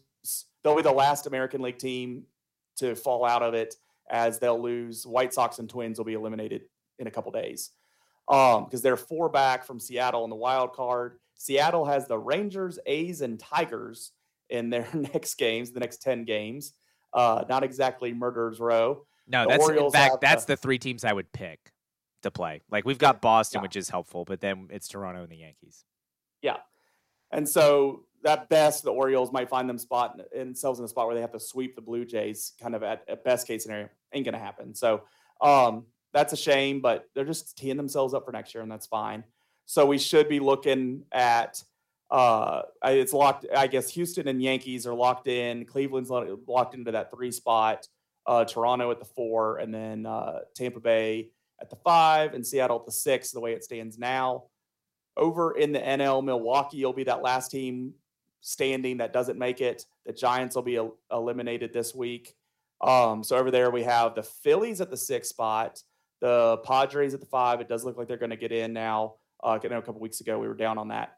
Um, St. Louis is going to win that division. The Braves are going to win that division, or not win that division. The Braves are uh, a wild card, the, the highest wild card. Then you got the Mets and the Dodgers. So a lot of what we predicted uh, over there, I don't think we had either of us had the Mets that high, but I think we were been talking about them for a long time. So um, I, will tell you what, looking at these playoffs, I'm going to be rooting for Seattle pretty hard. Okay. And in all honesty, I'm going to be really honest here. Dan, the Nebraska fan that just can't seem to catch a break, he can't even get. He he's bought a truck that for a year ago, and he Is he a can't still Mets get fan it. too?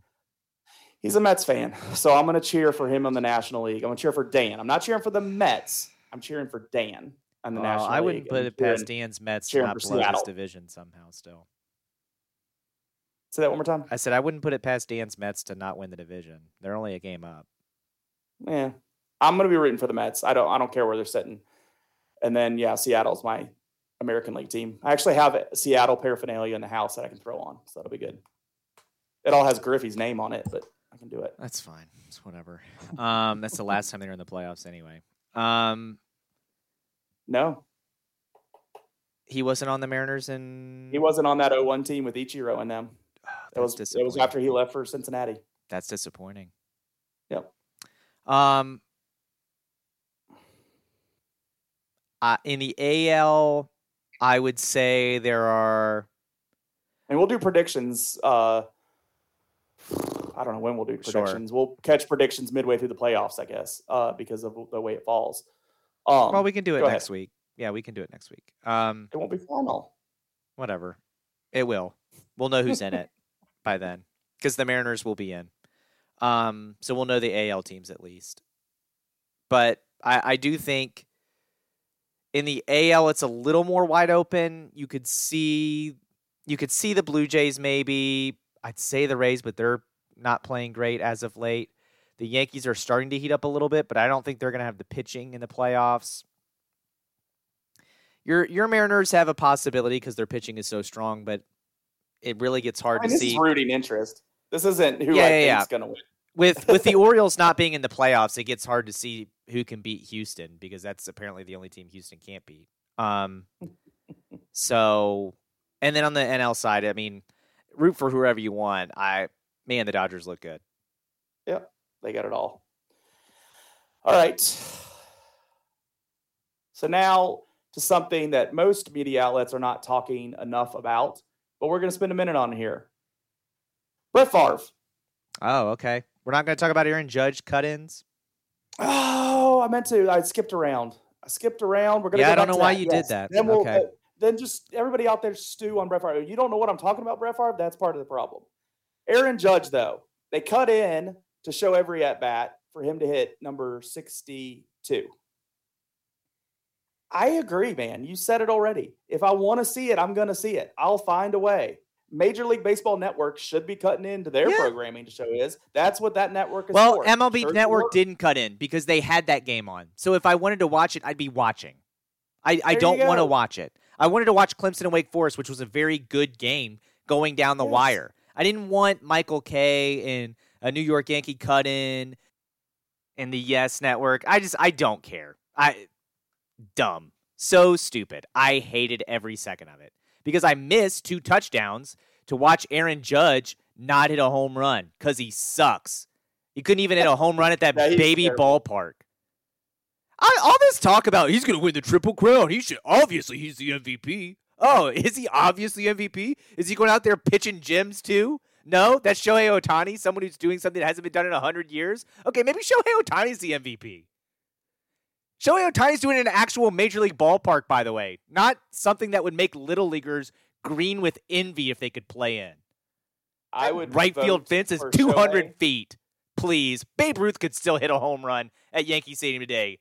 That tiny park, eight year olds could hit a home run at Yankee Stadium. That's not an accomplishment. I would. I would. Even, you know what? I don't- Asterisk. Asterisk for Aaron Judge. Barry Bonds, Mark McGwire, Sammy Sosa, they were all using steroids, so whatever. But Aaron Judge gets an asterisk because he's playing at a 200 foot park. Ugh. What a so baby. I would vote. I would vote for Shohei Ohtani. Yes. At this point, I I think Judge is winning. I think enough attention. I think Aaron Judge is going to win, but he shouldn't. shouldn't. Yep. And the fact that he got to where he got as close to the Triple Crown, if not, you know what? See what happens. But I, I don't think he's going to get it. But I think he's gonna. I think he's gonna win the award, and Mm-hmm. so that's crazy. I mean, that, and it's just two guys having very memorable years uh, up against each other, and that's tough. I recognize the significance of 62. I think there's people out there that are like, well, it's not 73, it's not the record. Who cares? I I recognize it. I think it's a meaningful number to pass. I think I, I get it. I I hate that it's a Yankee doing it. I and all that, but like I recognize the significance, and so I'm not just poo pooing it for that sake because it's not 73. I think with all that is surrounding 73 and any of those guys that went above 62 in that era, I I get that, and I you know I'm paying attention. I like I think it was in July when I was like, wow, this guy's going to hit 62. Like I think, or I said 60 at the time, just you know saying he's going to hit 60, he's going to hit 60. Like I was shocked that we're actually going to see that from a guy that's presumably clean. Like it's amazing. Well, but again, I, will ask you. Started, if I want to see it, I'll go. I will go to find it. I don't need to see it on ABC while I'm watching college football. I'll ask you. I mean, yes, I know McGwire, Sosa, Bonds, all shrouded in the steroids cloud. But is that any? Does that cheapen those numbers any more than playing at a tiny ballpark for half your games? No, I don't scream and yell about the tiny ballpark. I it, it's the ballpark. It's the ballpark. Whatever every all of them are different sizes. There's a lot of short porches in left in this league too. Um, not in Baltimore. Not well, they they back it up. Um, the receding home. No, I think line. this is special. I think this is a big deal. I don't. I, I'm not poo-pooing it like like you are. I think you're quicker to do that. I, I because of, to me uh, to me it does not matter. I don't care about 62. I don't care that it's the AL home run record. I think that's a stupid thing to have. I think you have MLB records at this point. The leagues have been merged. I think it's dumb to have AL NL records. With the very clear assumption that Aaron Judge is clean, I, I think he's have to have been tested, and I, I just like I have no real Does reason he, to. Would MLB want to do something that would hurt this? I don't think they would. I don't trust Major I mean, League Baseball. One of their biggest stars in the game is in San I don't Diego, trust Major League Baseball. They covered up that letter forever. I don't trust Major League Baseball it's a lot different baseball than I don't know, man. I I don't know. You're just I still think this is special. I do. So if he was good, he'd hit seventy. If he was good, he'd hit seventy.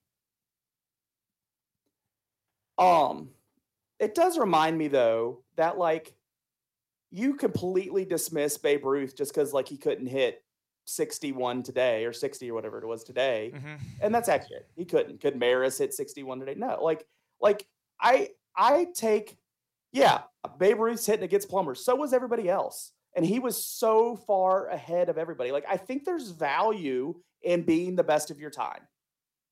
No. And I think it's wrong to just completely, and this is shifting our conversation to the Babe Ruth argument. Like, I I think it's wrong to just completely trash on Babe Ruth all the time. Yeah, he wouldn't be good today. There's a lot of football players that were good in 1920 that wouldn't be good today in today's game with sure defensive ends. Here's here's my good. counterpoint though, Leland. I, I, think there's still I still think it's impressive for Babe Ruth to be as good as he was. Yeah, he was a drunk and he was still smashing home runs. And when you look at that little chart, there's like awesome little Twitter uh, visual things, and it has like the home run marks change everybody. He got so far ahead from of everybody and was there for a long time. And when the game was getting harder and better and there was less plumbers in the game, people still weren't hitting as many home runs as him. I, I think I, I take I don't want to not romanticize Babe Ruth. Like I think it's awesome that like he existed and he was the best of his time and carried that mantle for a long time past his time. And I, I, don't know. I just I think it's wrong to like talk as much crap on Babe Ruth as you do. Here's the problem. It's not that people say Babe Ruth was the greatest player of his time. That is 100% right. Can't argue that. The numbers speak for themselves. My problem is when baseball in particular romanticizes the past so much that they're like, Babe Ruth is the greatest player ever of all time. No, he's not. No one that's a fan of football looks back at the 1920s and says, oh, Johnny Unitas is the greatest quarterback to ever live. No, he wasn't. Because you would be stupid to say that. Just like when you say Babe Ruth is the greatest player ever in the history of baseball, you're a stupid person. You're a dumb person for thinking it. I just think it's like the but you don't that's my problem. That's my well. argument. My argument has never like been default. Babe Ruth wasn't dominant for his time. He absolutely was. My problem is that baseball, that baseball, baseball people, more so than other sports, hold on to the past in a ridiculous way. Ty Cobb's the greatest hitter of all time. Ty Cobb would be the strikeout king today. So, taking your point, that's why I even more like what Aaron Judge is doing right now because it's now no. and it's the hardest this game has ever been. And he's hitting 62 and he's hitting a number that stood a long freaking time and people had to cheat to beat it. And he's doing it, presumably, not cheating. And I'm impressed with that. And that's why I think it's a big deal. And that's why I wanted to argue about Babe Ruth here because I knew you'd set me up to make this Aaron Judge thing right the same way you're arguing. Right I guess now, I don't think he's doing it clean. He is good now. I don't he think he's doing awesome it clean now. He is hitting 62 home runs now. Yeah, I don't think he's doing it clean. I guess. Guess What's he taking point. then? Uh, it's, a guy, it's a guy. that was riddled with injuries. Judge is taking what? I don't know, but it's a guy that was riddled with injuries his entire minor league playing career, and then he gets to the Yankees, and all of a sudden he's not hurt anymore and but and Major League's trying to protect him. The biggest, one of the biggest stars in the game, sitting in San Diego, just got suspended for taking substances. So what, like, what, what's Major League doing? Yeah, but he's not a New York. Not he's not a New York Yankee. If he was a New York Yankee, I don't think he would have gotten suspended. I guess is my point. I don't think they would have tested him. I just like I hate to just take this is the same thing you do with Jeter. You take your hatred of the Yankees and like ruin something that is actually happening, like actually real life. And you're taking you you make up a scenario that's not true, a, a, a third dimension of reality of like what could be happening, and it's not. Like Jeter was a very good shortstop. He's one of the five best hitters of all time, and you tell and you you're like he's terrible. And now Aaron Judge is doing this, and you're like, I don't, you know, he's it's might as well. Well, let's talk about the other one. I don't I don't think Albert Pujols is doing it clean. He didn't put the fence out there. He's hitting a home run here. He's hitting a home run. And there's other parks that have short porches, but we talk about it because of this. And the short porch has been there for how long? A Rod was playing in that park. Did he hit 62 home runs? And he was cheating on steroids. So, like what? This guy has no nothing on his record of showing steroids. No reason for us to doubt him. And still, here you are. Just because. Well, let's talk about the other one. I don't think Albert Pujols is doing good. it clean either. I think he's. Is this fun? I you? think he's juicing. To, like hate baseball. I think Albert Pujols is juicing too. I don't believe that 700's clean. I, it's crazy that he's doing it. There's no way a guy goes from what he was doing in that first like half.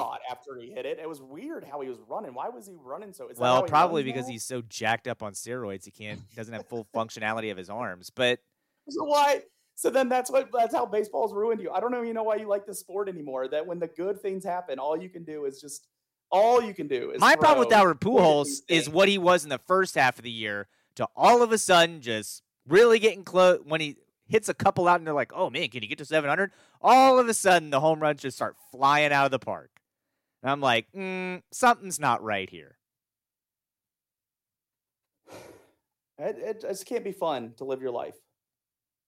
Couldn't be you. I couldn't do that. Okay, well, when Aaron Judge, if Aaron Judge leaves the Yankees in free agency, which is a real possibility because he's going to go. To, I hope he goes to San Francisco. I hope he does. He's going to go to whoever pays him the most money and then he's no longer he's no longer under the Yankees shroud of protection from Major League Baseball and starts getting drug tested. If he pops, I guess we'll see. I guess we will. I guess I will demand a full apology on this podcast. And I'll tell you that that 3D realm that you keep talking about, it's not so 3D. Well, life is 3D. So I guess it is, but well, in this 3D world, Jeter plays for the Royals, so I'm I'm interested in this world. It'd be it'd be interesting. But you you said Aaron Judge shouldn't win MVP, but he's going to, right? I would vote for Shohei Ohtani because he's he's winning. Uh, he's he's pitching. Shohei is pitching, and he's an awesome hitter. Like he's he's more valuable. but that plays valuable. into my Derek Jeter's overrated because he was a Yankee. Aaron Judge is going to win this award because he's doing what he's doing, and he's a Yankee.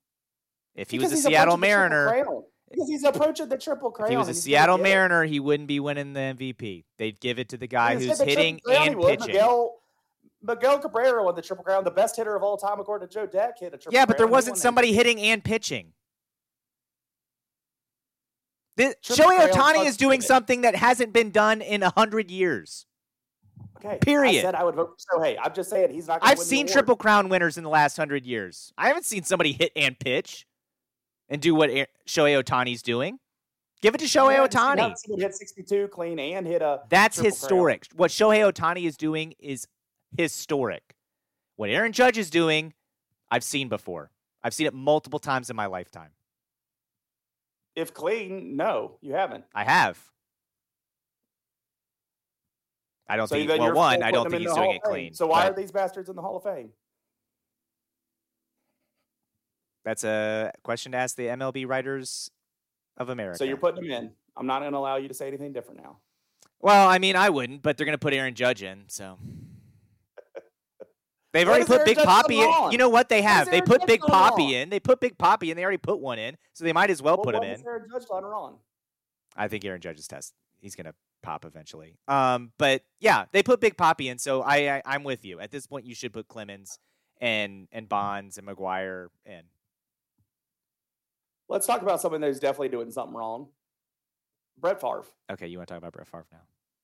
I do want to talk about Brett Favre now. Okay. So we've yelled enough because we're going to agree on this. Brett Favre, any hate anybody's getting in the media now or anytime recently, Brett Favre should be catching some of that. I don't know if the media is kind of waiting for like the the government official to get the first line of hate and get more facts out there. I, I don't know what we're waiting on, but he should be getting absolutely roasted, torn down, everything. He has, and I'm going to go through what he's, you know, the loose version of what he's done so that because right. I don't think people know because they're not talking about it on Good Morning America. They're just alluding to it on some programs. He and the governor of Mississippi colluded to get welfare money that should have gone to people that need that money, reassigned it to the University of or Southern Mississippi University, however it's phrased, so they could build a volleyball facility there that Brett Favre's daughter was just so happening to start play volleyball there.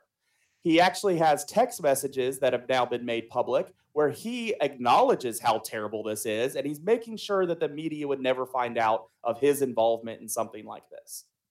There's also Black messages and, of him trying to get yeah. even more money for the uh, football facilities. There you go. So, black and white, this is wrong. From a guy, not only can he afford to make an impact like this or his influence and get others to, to impact these facilities and money that's needed to do it, he knows it's wrong. He acknowledging it's wrong with the other people that are doing it wrong, with the people that have the power to make that happen. I, he should be absolutely roasted for this. I, I've lost all my respect for Brett Favre. I liked the guy. I liked watching him play. He was a good player. He was in Broadway one day when I was in Broadway. I was going to local restaurants just to see if I could run into the guy. Like I, and this is after some other shady stuff that this guy's done. I, I'm done, absolutely done. You know, I joke about being done with J Lo and stuff. This is some, this is real stuff. This is somebody that's doing something wrong. I was saying last week for somebody that hasn't done something immoral or illegal, uh, you know, I don't, I don't care about J Lo.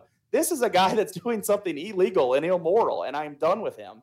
And this is, you know, a hero of the '90s, absolutely being brought down, and he deserves to, without a doubt.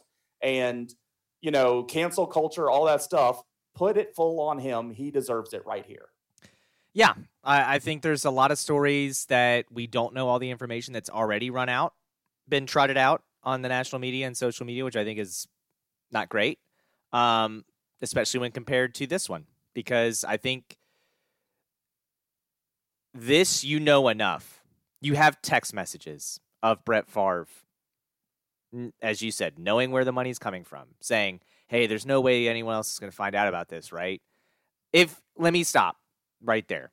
If you ever find yourself in life needing to write an email or send a text message or even just have a conversation face to face with someone where you feel the need to ask, hey, no one else is going to find out about this, right? You're probably not doing something right. And maybe just don't do that thing. But it's amazing. Like, and, and I was listening to somebody else talk about it today. It's just like the candor involved in some of the emails and text messages about what they were doing is upsetting. Like, it, this is money that is intended to help people, and it's being redistributed to build a volleyball facility. Not saying that they shouldn't build a volleyball facility at Southern Miss. Just don't use money that is intended to help people and feed people and help people that are in poverty. That's not the right money for that. That's other stuff, Mississippi. That's lottery money. That's what you use to help schools. And uh, well, but that should probably be help I mean, for actual schools. And seeing as seeing as Mississippi ranks 50th in literacy, maybe it should be used to buy some books. But or maybe Brett Favre should open his own pockets or talk Yeah, to other donate your own money to Southern Miss. pockets as him and support getting money brought in there or lead a fundraising campaign. Right. But don't take Something. money from this don't take money from this program, which is it's sad. And oh, it, it's it's disgusting to see. I Yeah. frankly, I've I've listened to different podcasts that have had different opinions on how much criminal liability Brett Favre has in this. Um it's sad to hear on some of them that they said they aren't sure he broke any laws technically. I was like, well, Even more of a reason for him to get roasted That's publicly. upsetting. So yeah, face the punishment of public ridicule. Yeah. And honestly, like I think it's disgusting that Copperfit is standing by him. Like I think that's abhorrent. I was I was listening to a to a show I talk about Brett Favre. I was listening to a show talk about the Brett Favre scandal, and immediately when they go to break, it's a Copperfit commercial with Brett Favre. And I was like, this is gross. Like, yeah, Copperfit's standing by Brett Favre. And I was like, That's the hill you want to die on. Huh? Okay, Copperfit. I you know You're what? I guess there's no one else that has ever represented your sham science company. So who else other than a sham artist to represent your sham science company Is there some on crystals to wear around your neck Yeah, too, or the the copper is the healing power of copper. Which I was like, yeah, the healing power of copper, which is known in the medical community, which is why you're always injected with copper. Oh wait, no, that's to our thing. knowledge, he was cleared of any wrongdoing two years ago. Confident that he that will be the case in the civil suit. Did you see his text message? No. where he's like, Well, "I know I'm doing something wrong." come on. Will they also didn't read the thing in the American, you know, medical association or the American Medical Journal that says copper doesn't actually have any healing properties. to our knowledge, no one's ever told us copper doesn't help. Wearing except for helps. yeah, except for everyone who's an actual doctor. I love those Oh, commercials. man. You wanna you wanna get my brother mad? Oh, show him a Copperfit commercial. We love it. We might buy him a Copperfit as a Does joke. Brett Favre really go out in the field and play like pickup football with dudes in jeans? Like, is that what happens? Oh, that's Wrangler. Wrangler might have pulled. But these, but he's out there playing with the equivalent guys out here. Like Sure. in this Copperfit commercial, he's playing Yeah. with the same dudes. They just, I guess they took the pants off. I don't know. So Yeah, copper fits really helped me be able to get my arm strength back. so I can reach into the state of Mississippi's pockets and pull out some money. oh lord, I've been fired up about that one like for a week now. It's just Yeah, yeah, it pisses so me off. I can't believe people So don't talk about it. it's so wrong. I mean, there's been other other things this week that have varying degree of holy crap. The Suns owner selling his team now, all that. I I Woof. I'm yeah. glad he's selling. I'm glad he's selling his team. I hope the I hope the NBA is the one that put the pressure on. Like it's time for you to do this.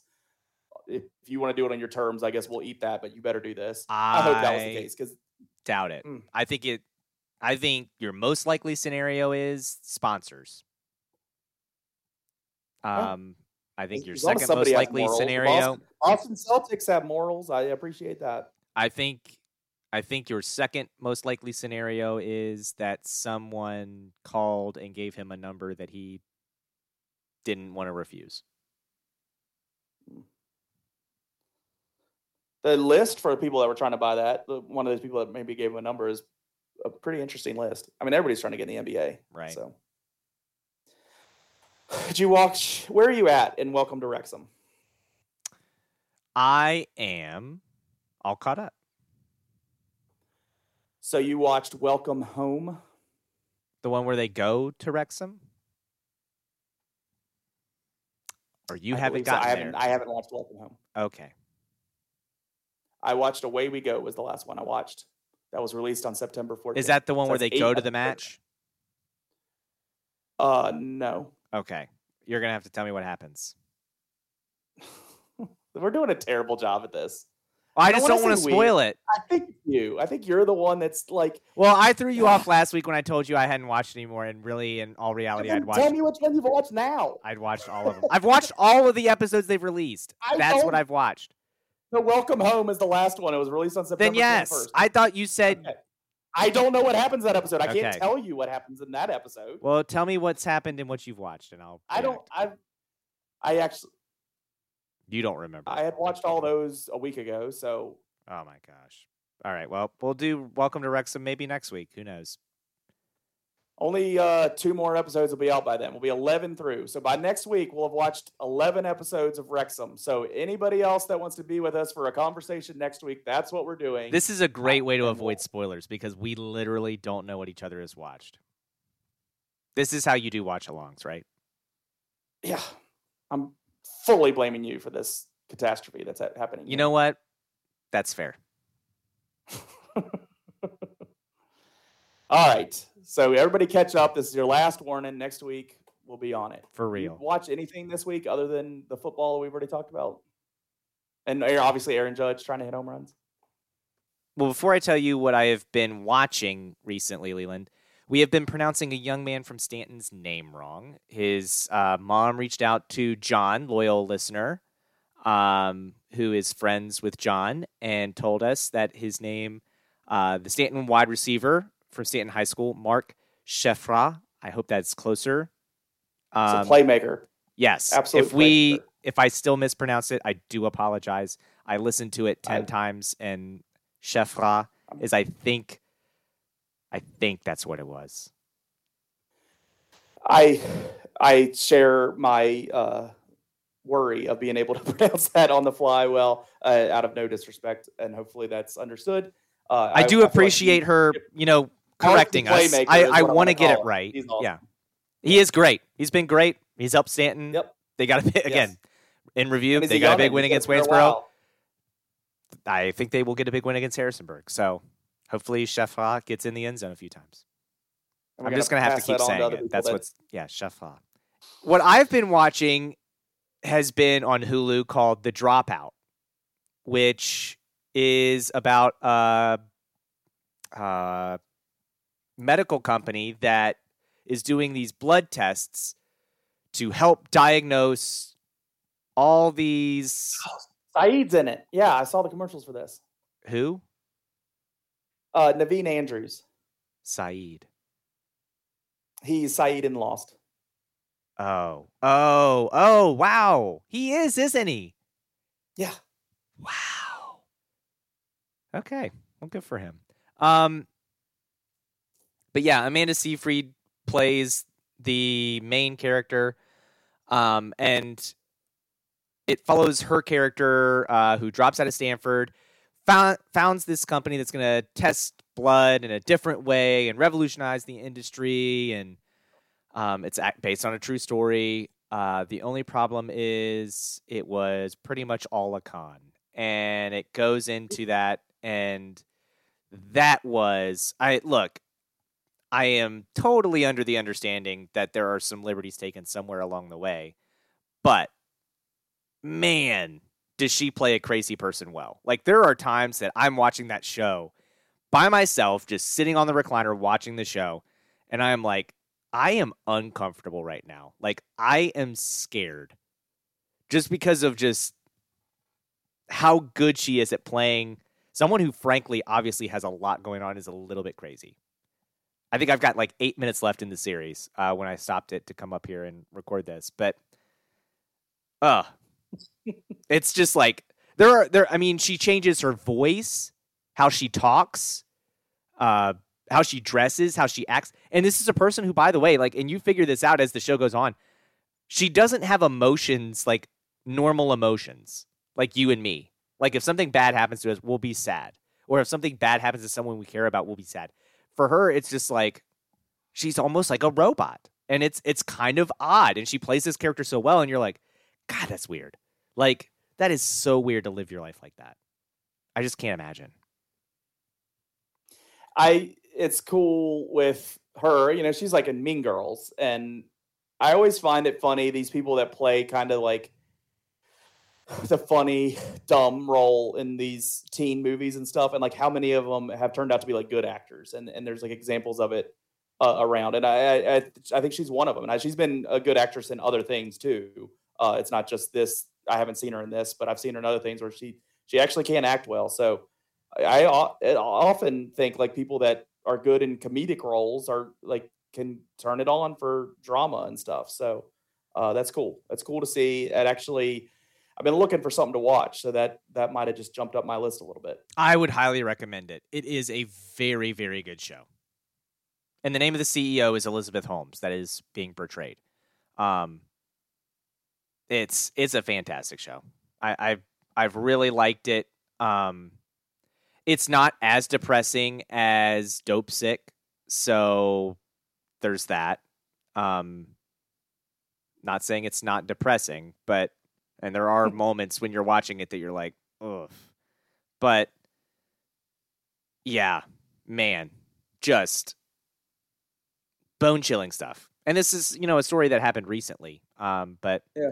obviously, like I, when when it started, I, and I saw some of the like news clips, I was like, oh yeah, I remember that.